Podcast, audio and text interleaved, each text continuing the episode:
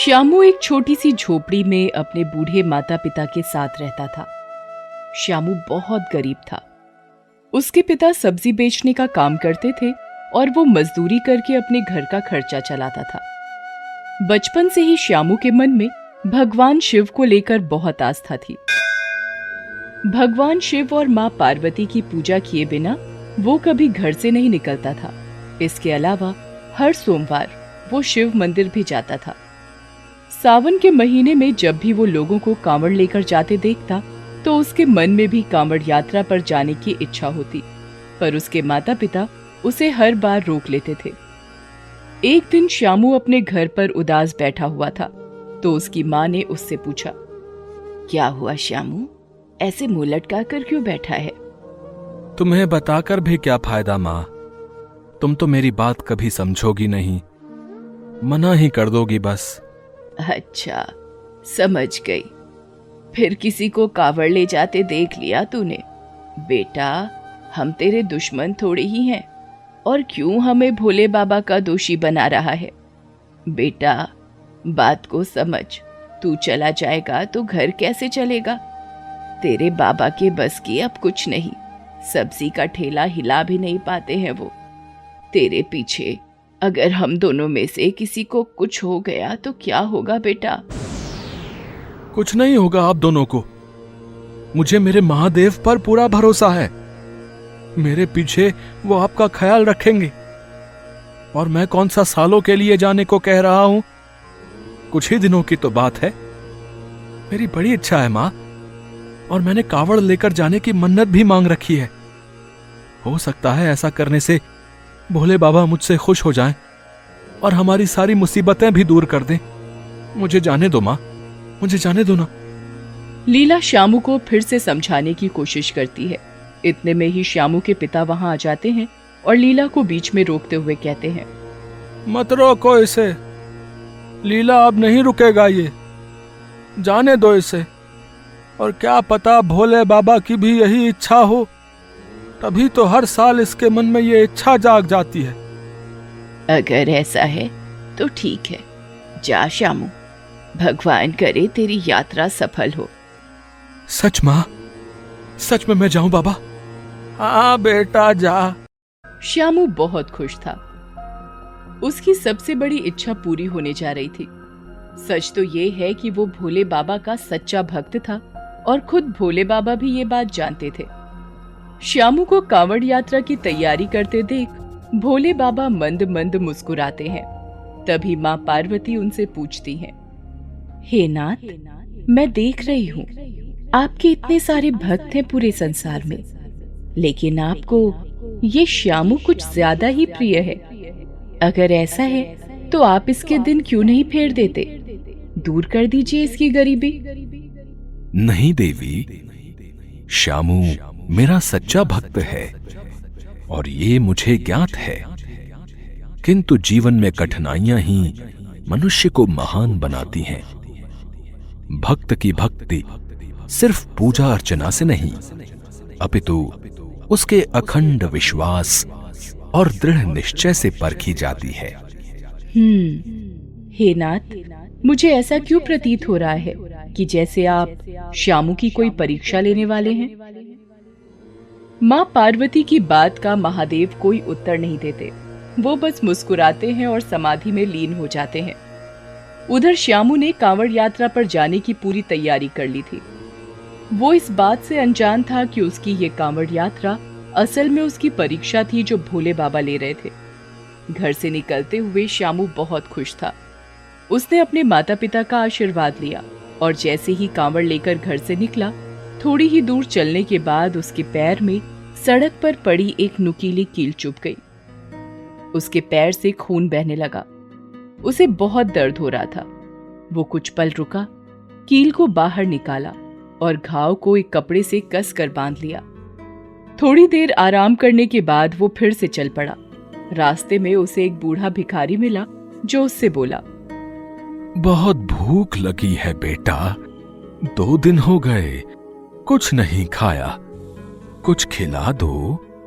भोले बाबा, तुम्हारी हर मनोकामना पूरी करेंगे। श्यामू ने अपना थैला खोलकर देखा। उसकी माँ ने रास्ते के लिए थोड़ा खाना बांधकर उसे दिया था। श्यामू को भी भूख लगी थी। लेकिन उसने एक पल नहीं सोचा। उसने वो खाना उस बूढ़े भिखारी को खिला दिया और आगे चल दिया। दिन चढ़ता जा रहा था। गर्मी से श्यामू बेहाल था। उसे प्यास लगी थी। अचानक उसे एक जगह खाना बटते हुए दिखाई दिया। श्यामू वहाँ पहुँचा और एक आदमी से उसने पूछा भैया क्या खाना मिल रहा है यहाँ? हाँ मिल रहा है भाई। देख रहे हो कितनी लंबी लाइन है। जल्दी लग जाओ। अगर तुम्हारी किस्मत में होगा तो मिल जाएगा तुम्हें भी। श्यामू बिना देर किए लाइन में लग जाता है। कड़ी धूप में कई घंटों के इंतज़ार के बाद जैसे ही श्यामू का नंबर आता है तब तक खाना खत्म हो जाता है। फिर भी हिम्मत बांधकर वो भरपेट पानी पीता है और वहीं सो जाता है। यूँ ही कई दिन गुजर जाते हैं। श्यामू के रास्ते में कई मुसीबतें आती हैं, लेकिन वो घबराता नहीं। ये देखकर माँ पार्वती को बुरा लगता है। वो महादेव से कहती हैं, हे नाथ, श्यामू की ये दशा अब मुझसे देखी नहीं जाती। इतनी कड़ी परीक्षा लेने का अभिप्राय मुझे समझ नहीं आ रहा। वो कई दिनों से भूखा है। पैरों में छाले पड़ गए हैं। कुछ तो कीजिए। इन परिस्थितियों में वो अपनी यात्रा कैसे पूर्ण कर पाएगा प्रभु? देवी आप चिंता न करें। शामू की यात्रा अब अपने चरम पर है। ये कठिनाइयाँ ही उसकी परम मित्र हैं। भगवान शिव मुस्कुराकर फिर से समाधि में लीन हो जाते हैं। माँ पार्वती से श्यामू की यह दशा देखी नहीं जा रही थी। उन्होंने श्यामू की मदद करने का मन बनाया। माँ पार्वती ने एक साध्वी का रूप लिया और श्यामू के पास जाकर कहा बेटा कौन हो तुम? बड़े परेशान लग रहे हो। खाना खाया तुमने? मैं श्यामू हूँ और मुझे कावड़ लेकर हरिद्वार जाना है पर न जाने क्यों ये बहुत मुश्किल होता जा रहा है। सोचा था सब कुछ आसानी से हो जाएगा। तुम हिम्मत मत हारो बेटा तुम्हारी इच्छा ज़रूर पूरी होगी। उठो। सबसे पहले कुछ खा लो। माँ पार्वती श्यामू को खाना खिलाती हैं। खाना खाकर श्यामू में हिम्मत आ जाती है। वो कहता है आपका बहुत बहुत शुक्रिया माँ। ये प्रसाद खाकर तो सच में मुझे बहुत अच्छा लग रहा है। अब चाहे चाहे जो भी कुछ हो जाए मैं अपनी कांवड़ यात्रा ज़रूर पूरी करूँगा। जीते रहो बेटा। और ये थोड़ा प्रसाद और पानी रख लो अपने पास। रास्ते में खा लेना। जी बहुत बहुत धन्यवाद। श्यामू अब नए जोश के साथ फिर से चल पड़ता है। कई मुसीबतों ने उसका रास्ता रोका, लेकिन उसने हार नहीं मानी। वो लोगों की मदद करता हुआ और भोले बाबा का नाम जपता हुआ चला जा रहा था। जल्दी ही वो हरिद्वार पहुँच गया। पूजा अर्चना के बाद उसने दो बड़ी बड़ी बोतलों में गंगा जल भरा और वापस घर की तरफ़ चल पड़ा। उसे घर जाकर वो गंगा जल शिवजी को चढ़ाना था। तभी उसकी यात्रा सही मायने में पूरी होती।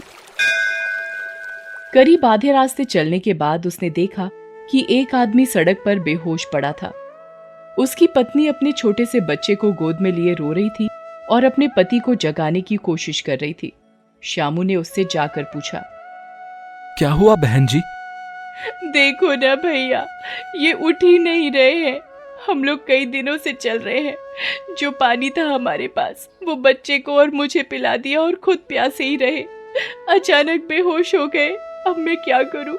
आपके पास थोड़ा पानी होगा क्या?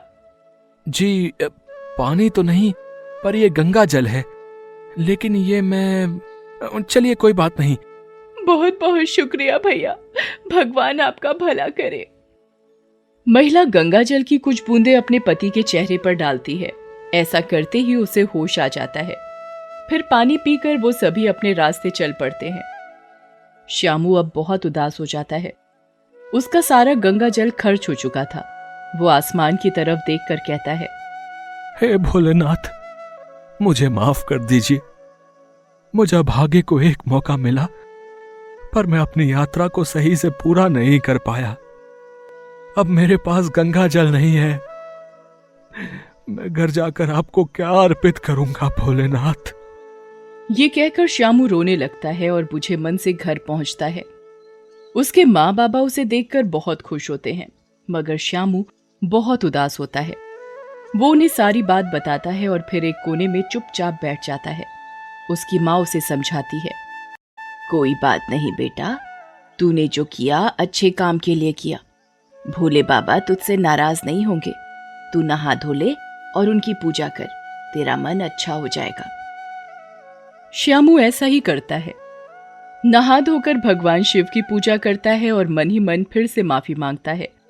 रात में सोते हुए भगवान शिव उसके सपने में आते हैं और उससे कहते हैं श्यामू उठो। तुमने मेरी सच्ची भक्ति की है। मैं तुमसे बहुत खुश हूँ। प्रभु आप साक्षात मेरे सामने, मेरे जैसे तुच्छ प्राणी को दर्शन देकर आपने मुझे कृतार्थ कर दिया, प्रभु। मुझे माफ़ कर दीजिए, मुझे माफ़ कर दीजिए। कावड़ यात्रा को अच्छी तरह पूर्ण करने का जो प्रण मैंने लिया था, मैं उसे पूरा नहीं कर सका। मैं गंगा जल घर लेकर नहीं आ सका। नहीं, श्यामू। तुमने हर बाधा को पार किया। और दूसरों की मदद करके तुमने सही अर्थ में अपनी यात्रा को संपूर्ण किया है। तुमने हिम्मत नहीं हारी। उस गंगा जल से दूसरों की मदद करके तुमने उसे मुझ ही पर तो अर्पित किया है। ये तुम्हारी परीक्षा थी। तुमने जो किया, सही किया। अब उठो। अपना और परिवार का भविष्य संवारो। तुम्हें अभी बहुत कुछ करना है। मेरा आशीर्वाद सदैव तुम्हारे साथ है। श्यामू नींद से जागता है। उसे भगवान शिव कहीं दिखाई नहीं देते। वो समझ जाता है कि महादेव ने उसे सपने में दर्शन दिए थे, और उसे ये भी भरोसा हो जाता है कि उसकी कांवड़ यात्रा सफल हुई है। वो उसी समय प्रण लेता है कि खूब मेहनत करके अपने परिवार की गरीबी दूर करेगा। माँ पार्वती भगवान शिव की लीला समझते हुए उनकी तरफ़ देखती हैं और मुस्कुराते हुए हाथ जोड़कर कहती हैं, आप धन्य हैं प्रभु। श्यामू जैसे अपने सभी भक्तों का ऐसे ही कल्याण करते रहिए। जय भोलेनाथ।